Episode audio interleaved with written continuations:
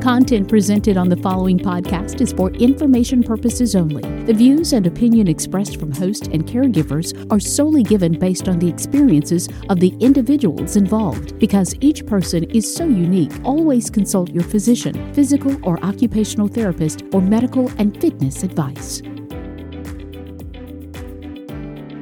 Are you struggling to help your aging parents or disabled spouse to do everyday personal care tasks? Are you concerned about them falling or you injuring yourself? What is the task that is so difficult for you to help them to do? You are not alone. We can help. Finding a Foothold is a weekly podcast show that invites you to call in and tell us your challenge. Here, you can receive practical tips and strategies from an occupational therapist. And here is your host, Consuela Marshall.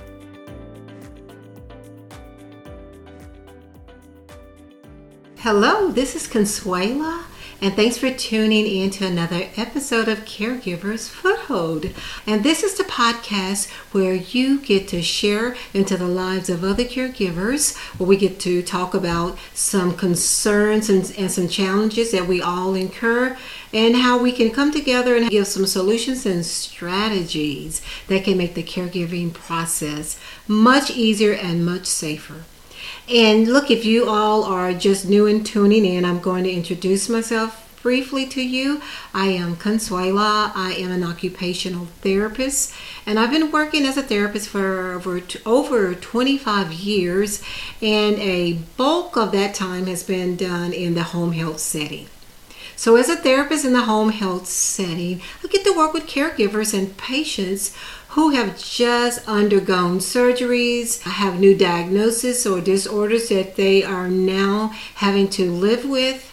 And we're teaching and training and we're strengthening with the goal of the patient being able to function as independently as possible and for the caregivers to be able to assist in the care in a way that is the safest and less stressful on them as a caregiver. And you know what the whole goal is? Can we keep this patient in their home as long as we can? And can we teach the caregiver how to provide for the needs of that patient for as long as they can?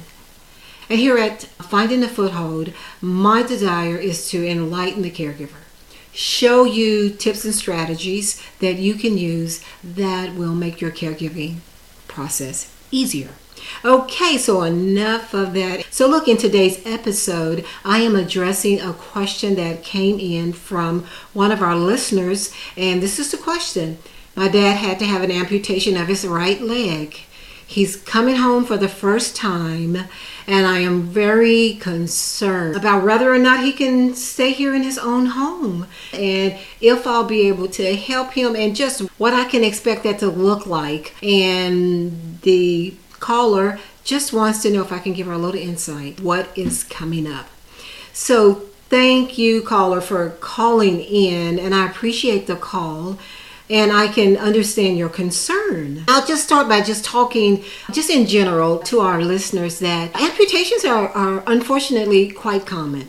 Dad is coming home and he only has one leg, so that can lead daughter to know that he's coming home in a wheelchair. So, in preparations for the wheelchair, and daughter, it is it is my hope, and I, I do believe it's going to be the case that before you he leaves the hospital, you'll get an opportunity to go to the hospital and be trained by the therapist on the rehab unit, or if he's in a skilled nursing unit, to be educated by those therapists on what his skill level is and what amount of help will be needed.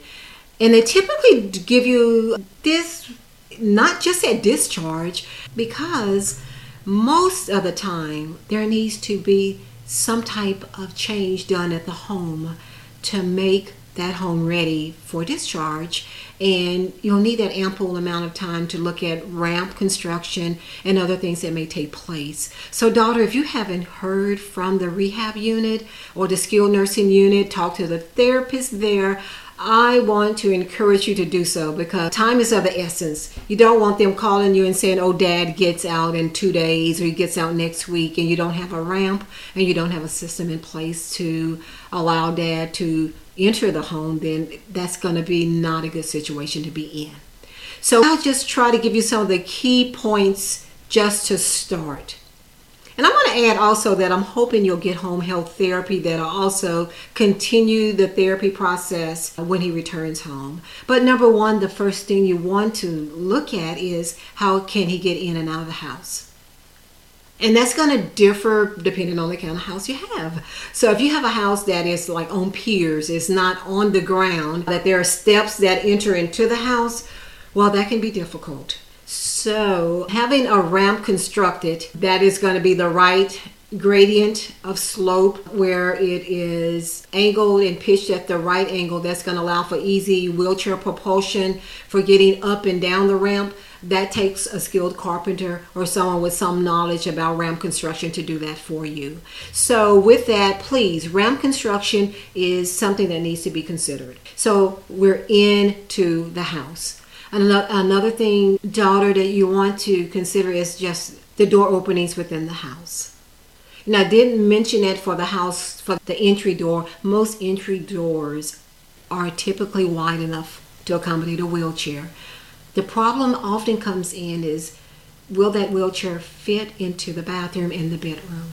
And those are areas that I need you to know about. And those are things that need to be considered. So, right away, just being involved with the therapist at the hospital, finding out what is the width from the outside rim to the outside rim of the wheelchair so that you can already be going through the house and making sure that the wheelchair is going to be able to navigate through the house and through those key doors within the house, and they are the bedroom and the bathroom. And if you are coming into an issue where it is not going to fit into a room, then you may need to repurpose a room where their bedroom is not the door is not wide enough to allow the wheelchair to fit in, then maybe temporarily looking at can we use a dining room or a den area as a place to set up a bed? Or if they qualify for a hospital bed to bring in a hospital bed for them to use. Same thing for a bathroom. Accommodations need to be made. You know and sometimes when people hear that a the wheelchair is not wide enough to go into a bathroom that it'll never be able to go in the bathroom. But you know oftentimes it's not a expensive fix. Depending on how many inches are you trying to gain in widening the door to get the wheelchair in.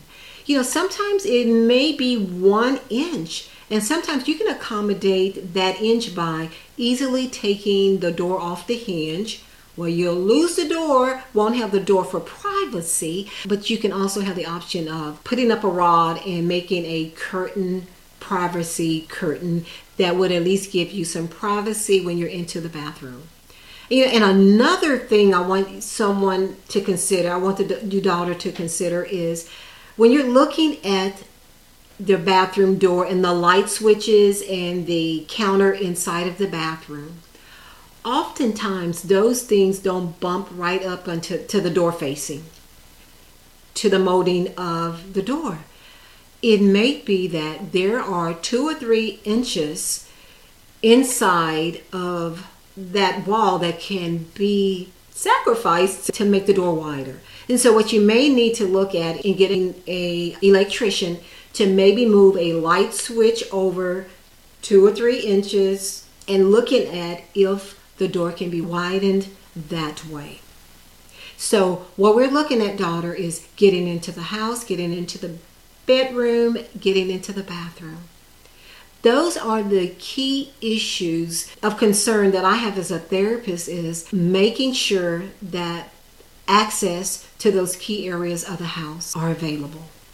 Now there are temporary ways around those areas, meaning using a bedside commode next to the bedside. But the, but looking at the option is it is there going to be the possibility of using a tub bench or a tub seat in the tub so that they can eventually be able to take a shower. Or looking at if installation of a walk in shower, a roll in shower is an option.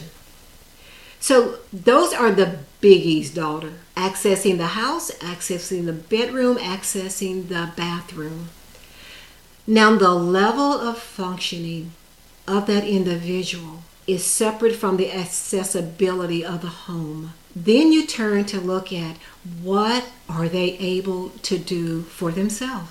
And what is it that I would be required to do? And that is what you will learn from the therapists in the hospital and the home health therapists and by observation. And if home health has not been ordered, I want you to notify your primary care physician and have it ordered.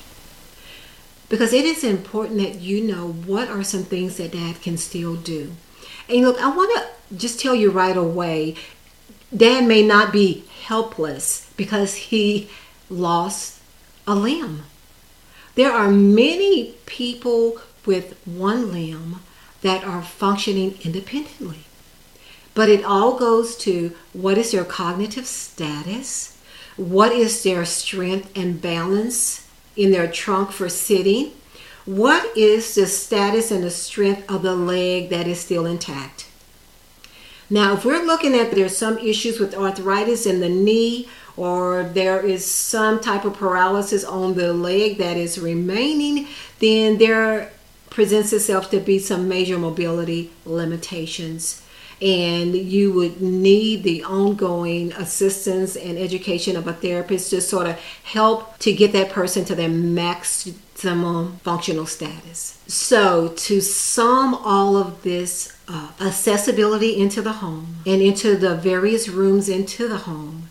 And you know, I want to just say it does not, it's not an expensive thing all the time. Moving furniture, rearranging things, creating this open floor plan where you're repurposing a room that is going to be open and provides ample space for a wheelchair to make a 360 degree turn so that he can move back and forth into in any direction that's what you want to achieve and then hopefully as he has the strength or gains the strength then we want to look at what are the transfers going to be? How can he get from the wheelchair to the bedside commode? How can he get in and out of bed? Is tub bathing even a safe option for him? And you're looking at cognition. What can he safely do? Loss of a leg does not mean that their brain has been removed. They can still function at a wheelchair level and accessing things that they need to access when you bring that environment down to that level where they can access them or if they have the strength that they can do short-term standing and using safety devices that are put in place that allows them to stand to access things and then to return to the seated position to get from one room to the other. And look i hope i I hope you can sort of visualize oh the world of a wheelchair user. There are people born without legs that function and hopefully your dad is a candidate for a prosthesis. Yeah, but those don't come immediately. And you have to have healing of the amputation site. So I want to encourage you to to know that it's a process. And then when they are home, it is just on the job learning. And it can be done. But it may require that you're off work for a while until you can safely determine what their safety level is. And I wanted you to be willing to invest in changes in the home if they are able to stay in the home and remain and do well. There are so many changes that can be done in a home to accommodate someone who has undergone an amputation. So, I want you to consider everything that I've said and see if if it can work. And if it cannot work because this is a much more complicated issue then having someone in the home to assist with the care may be needed. And that degree of care and the amount of time that someone needs to be in a home will just vary depending on the level of safety. So thank you for the call into the um, the podcast line, and I hope I was able to really start you thinking about how the transition home is going to be. And for my listeners, that if you have any questions, any concerns about caregiving in the home, what you would like to know to be able to better take care of them, to improve the safety, and if you have questions about your loved one's abilities. I mean, what should they be able to do? What can they do that they may not even be aware that yeah, I, I, can do that. I want you to consider going to our website at findingafoothold.com and looking at the uh, consult page where there's a free consult that you can you can take advantage of where we can devise a plan with some one-on-one training to you and, and them on specific setup of your environment and it can also be transfer training or any type of training that I can do to help them become more independent and less dependent upon you, the caregiver. So, thank you again for tuning into the podcast. And remember, finding a foothold cares about how you give care.